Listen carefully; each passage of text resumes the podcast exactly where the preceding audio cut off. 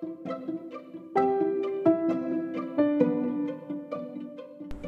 วัสดีครับ วันนี้ชวนมาติดตามเรื่องของ Facebook กันครับ พอประกาศงบออกมาครับ Facebook ก็มีตัวเลขการเติบโตที่ดูดีมากครับคราวนี้ก็คือรูปแบบที่เราใช้เนี่ยเป็นรูปแบบพอดแคสต์เพราะนั้นคืออาอาจจะไม่เห็นภาพอะไรต่างๆนะครับ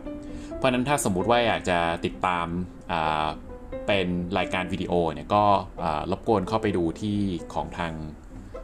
The Treasure Maps YouTube นะครับ ก็เชิญติดตามได้เลยครับเราจะเห็นอยู่แล้วว่า Market Cap ถ้าเทียบกันประมาณ 4 ตัวเนี่ย ตัวของ Apple กับ Amazon เนี่ย มันมันระดับกิก้าอยู่แล้ว คือมันเป็นระดับ 2,000 กับพันบิลเลียนใช่ไหมฮะ แต่ว่าของอ่าไอตัว Facebook กับเอ่อ Netflix เนี่ยก็จะ ลดหลั่นกันมา ก็คืออยู่ที่ 900 กับ 200 บิลเลียน แต่ว่าตัว Facebook เองเนี่ยสิ่งที่น่าสนใจก็คือหนึ่งราคาขึ้นช่วงนี้อ่าไม่แน่ใจคุยกับคุณบอมแล้วสาเหตุตอนแรกยังสงสัยอยู่ว่าเอ๊ะถ้าเกิดว่า Apple เขาเริ่มที่จะมีการอ่าเขาเรียกมาตรการทาง Privacy ลดการให้ข้อมูลกับ Facebook นี่แล้วมันจะมีผลเลยไหม แต่ปรากฏว่าเห็นบอมบอกว่ามีราคาขึ้นด้วยใช่ไหมครับเพราะว่าคนเขาต้องอัดโฆษณาอะไรเงี้ยอ่าเอามาดูมาดูแยกเป็น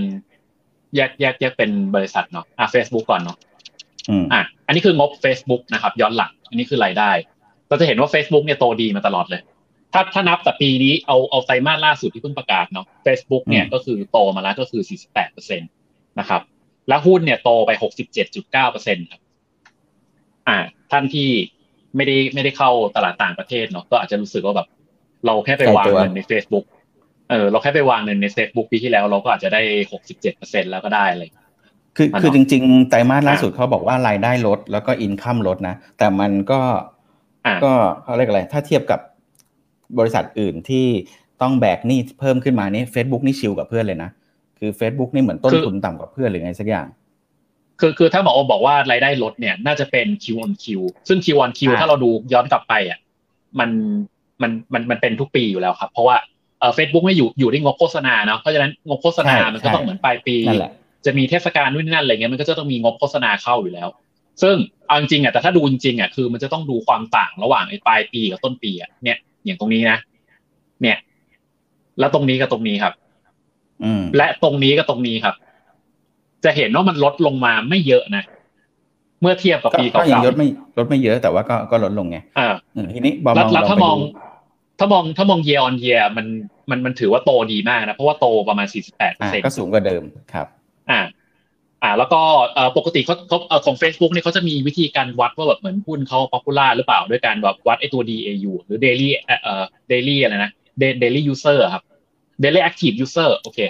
ก็จะดูว่าดูว่าไอ้ตอนนี้คือคนเนี่ยเข้ามาใช้ Facebook เนี่ยต่อวันเนี่ยเยอะขึ้นหรือน้อยลงขนาดไหนซึ่งตรงนี้ก็คือมันมันมันก็เยอะขึ้นแหละ แต่ว่ามันจะเหมือนกับอ่าไป คาดเป้าอะคือคือไม่ถึงเป้าอะแต่ก็ยังถือว่าเฟซบุ๊กเนี่ยโตดีอยู่ดี คือต้องบอกว่าคนใน Facebook เนี่ยสำหรับ Facebook แล้วส่วนหนึ่งก็ถือว่าเป็นโปรดักต์เหมือนกันไงเพราะว่าคนที่เป็นลูกค้าจริงก็คือคนที่จ่ายโฆษณาถูกไหมก็คือเป็นพวกบริษัทหรือว่าเป็นเราเรากันเองที่แบบจ่ายเพื่อที่จะให้คนเห็นคอนเทนต์ของเราหรือว่าของของเราเซอร์วิสของเราอะไรพวกนี้อืมเพราะนั้นยิ่งมี active อ่า user เยอะก็แปลว่ามีเขาเรียกอะไร potential เยอะว่างั้นครับอ่าก็คือ Facebook จริงๆเอาธุรกิจนะ อันนี้อันนี้จะเริ่มเปลี่ยนเปลี่ยนหมดหยาบนิดนึงนะ เป็นหมดคำหยาบนิดนึงเนาะ Facebook เนี่ยธุรกิจเขาก็คือการเอาข้อมูลของเราไปแชร์ครับ ใช่ไหมก็คือเอาข้อมูลของเราอะแบบถูกกฎหมายเอาข้อมูลของเราไปขายให้นักโฆษณา ก็คือเอาข้อมูลเราไปแชร์แหละ เออ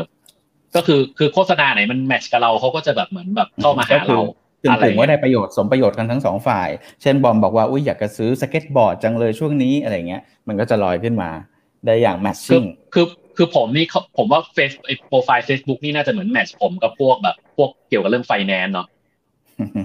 เพราะโฆษณามีอยู่ช่วงหนึ่งเข้ามานี่แบบ อะไรบ้าง อะไรไม่รู้อะยี่กีนู่นนี่นั่นอะไรแบบไฮโลนู่นนั่นอะไรเงี้ยแบบโอ้โหเต็มเลยแบบพวกแบบพนันอะเต็มเลย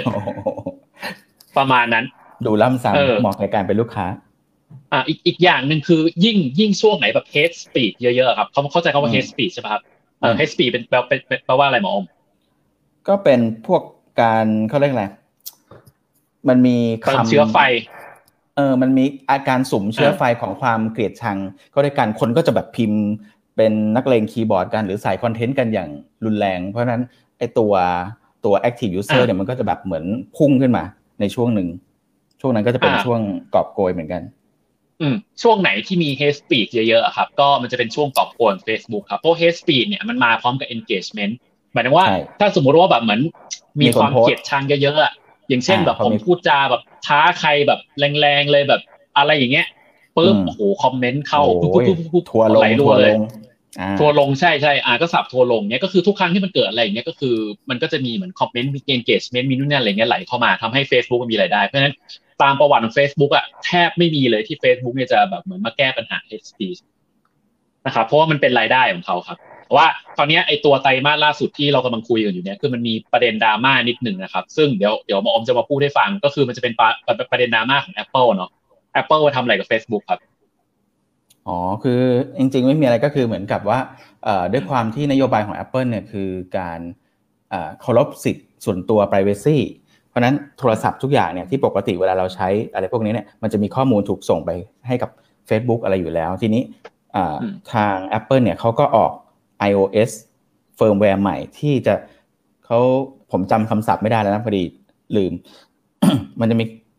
ตัวเฟิร์มแวร์ตัวเนี้ยมันจะปิดกั้นการส่งข้อมูลบางอย่าง ไปให้ Facebook คือปิดขนาดลดข้อมูลที่ Facebook จะไปหากินได้อะเพ ราะนั้นพวกนักโฆษณาอะไรต่างๆ ก็เลยจะต้องหาวิธีอื่นในการที่จะแบบใช้ตัวช่วยตัวอื่น เพราะว่าเหมือนเดิมอัดเงินไปประมาณนึง แล้วก็คนเห็นประมาณนึงแต่คราวนี้อัดเงินไปแล้วเนี่ยคนแทบจะไม่เห็นหรือลดน้อยลงไปพอสมควรครับอ่าอธิบายให้คนผู้ฟังเผื่อไม่เข้าใจก็ประมาณว่าปกติเนี่ยไอ้ระบบ privacy หรือการป้องกัน privacy ป้องกันความเป็นส่วนตัวของเราข้างใน Facebook อะมันจะถูกตั้ง default มาแล้วว่าไม่ต้องป้องกัน privacy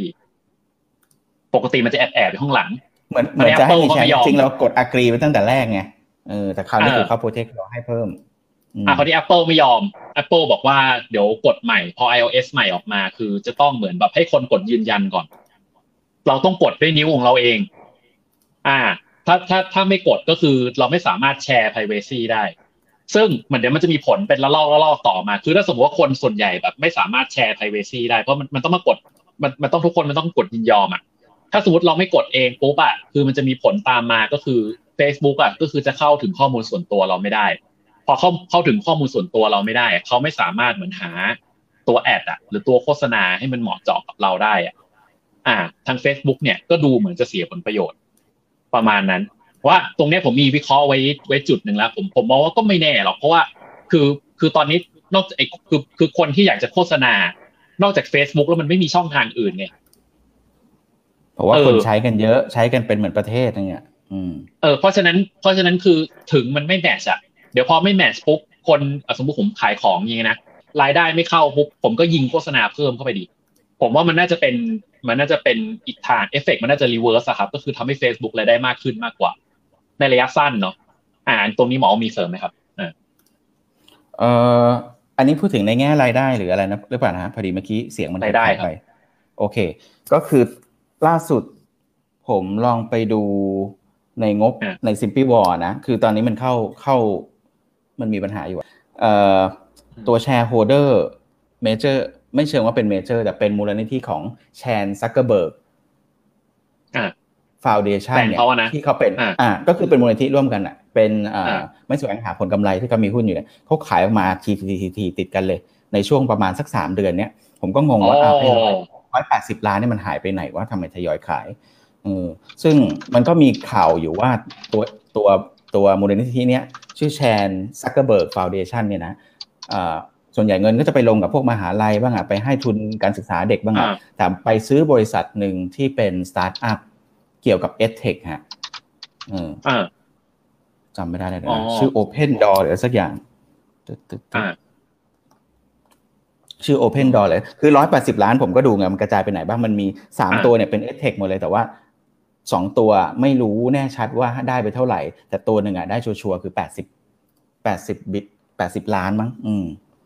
Open Door เดี๋ยวส่งไปบอมกันนั่นแหละ เพราะนั้นก็เป็นไปได้ว่าบอมเอ่อเร็วๆนี้เหมือนทาง Facebook เขาค่อนข้างจะลงทุนกับไอ้พวกอุปกรณ์ device เกี่ยวกับ VR AR เหมือนกัน เพราะนั้นมีแนวแนวโน้มที่เฟซบุ๊กเนี่ยจะ ต่อประโยชน์ตรงเนี้ยไปทางด้านการศึกษาพอสมควร อันเนี้ยก็เลยน่าสนใจขึ้นมาครับ อืมโอเคแล้วอีกสองก็อีกสองตัวเดี๋ยวไว้เดี๋ยวไว้แชร์ให้ดูทีหลังก็คือเป็น EdTech เหมือนกันเนี่ยมันมาทางเนี้ยครับ อืมโอเคเอ่อจากข้อมูลของเรานะครับ ก็คือตอนเนี้ยเอ่อถ้าเราเห็นตัวข้อมูล Facebook เนี่ยเอ่อถ้าเราไปดูสัดส่วนของของของตัว Facebook เนี่ยเราเราจะเห็นอะไรบางอย่าง คือเขามี ad อยู่ประมาณเนี่ยครับก็คือ98.5เปอร์เซ็นต์อันนี้อันนี้คือเป็น ad เนาะก็คือรายได้ของเขาเนี่ยคือสัดส่วนใหญ่มากๆเลยอะอ้าว ขออภัย อีกแล้วโอเคครับขอบคุณมากขอบคุณมากรายได้ของ Facebook ส่วนใหญ่มันจะเป็นรายได้ที่มาจากโฆษณาเนาะหรือจริงๆอะก็คือตกเป็น 90 98.5เปอร์เซ็นต์นะครับใช่ มันจะมีรายได้อื่นๆเนี่ยก็คือจะเป็น payment เป็นเรื่องแบบเหมือนการจ่ายตังค์เพราะจริงๆ Facebook เนี่ยจริงๆ คือรายได้เอ่อไอ ล่าสุดเนี่ยเขาทำ Facebook Shop มั้ง Facebook Shop Facebook Marketplace อะไรจริงๆจริงผมผมอาจจะจำสับกันเนาะก็คือเหมือนแบบว่าไม่ต้องไม่ต้องออกไปหา Lazada ไม่ต้องออกไปหา s h อ p e e ก็คือสามารถซื้อขายได้ข้างในตัวตัว Facebook ได้เลย แล้วก็สามารถเอารูปมาลงแคตตาล็อกนู่นนี่นั่นอะไรอย่างนี้ได้อะก็มันทำให้เกิด payment เกิดนู่นนี่อะไรขึ้นมาอะไรเงี้ยก็ทำให้แบบเหมือนเอ่อคนเนี่ยอยู่ได้แต่ในแพลตฟอร์มของเขาเลยไม่ต้องออกไปข้างนอก อะไรเงี้ยมันก็จะเป็นมันก็จะเป็นหนึ่งทาง แต่ครั้งนี้ย ถ้าสมมติเรามอง Facebook ในระยะยาวๆ เราจะต้องมาดูหนึ่งจุดห้าเปอร์เซ็นว่าเขาไปลงทุนอะไรกับอนาคตบ้างอืมเออ ซึ่งอนาคตที่เราพูดถึงอะนั่นก็คือ VR ครับ เพราะว่า Facebook เนี่ยคือลงทุนใน VR สูงมากเอ่ออาทิตย์ก่อนผมมีลงไปในตัวเพจของผมเองเนาะ ก็จะเป็นภาพนี้เนาะ อันนี้ครับอ่าอันนี้เป็นเป็นรายได้ของแว่น VR ของของตัว Facebook ซึ่งถ้าดูแว่น VR เนี่ยก็คือดูดูตัวไอ้อ่าตั้งแต่ไอ้ Oculus Go เนาะ มันรายได้มันก็ถ้าถ้าเทียบนี้แบบมันไม่เยอะเลยเนาะ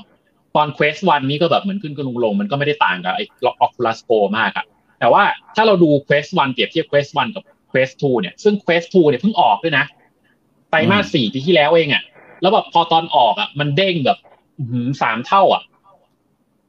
เออดูตามนี้แล้วแบบ เฮ้ยมันขนาดนี้เลยเหรอวะ คือตอนนี้คือ Quest 2 ใช่แล้วเดี๋ยวเราเอาตรงนี้ไปเขียนในหนังสือเล่มใหม่ของเราด้วยเดี๋ยวเราจะมาบรรยายสรรพคุณว่ามันมีความเจ๋งอะไรยังไง แต่ก็คือมันมันก็จะมีเทคโนโลยีอะไรใส่เข้าไปข้างในแหละมันจะมีเทคโนโลยีที่เรียกว่า Edge Cloud มีเทคโนโลยีเรียกว่าอ่า edge computing edge cloud edge computing แยกกันนะ แล้วก็มีมีการใส่ 5G เข้าไปมี stand alone เข้าไปแล้วก็มี Qualcomm อะไรใส่เข้าไปเนี่ยอะไรเงี้ยซึ่งมันทำให้เหมือนในเทคโนโลยีต่างๆ ตรงนี้คือมันทำให้แบบเหมือนไอ้ตัวตัวรายได้ตรงนี้ดีขึ้นมากว่า 3 เท่าตัว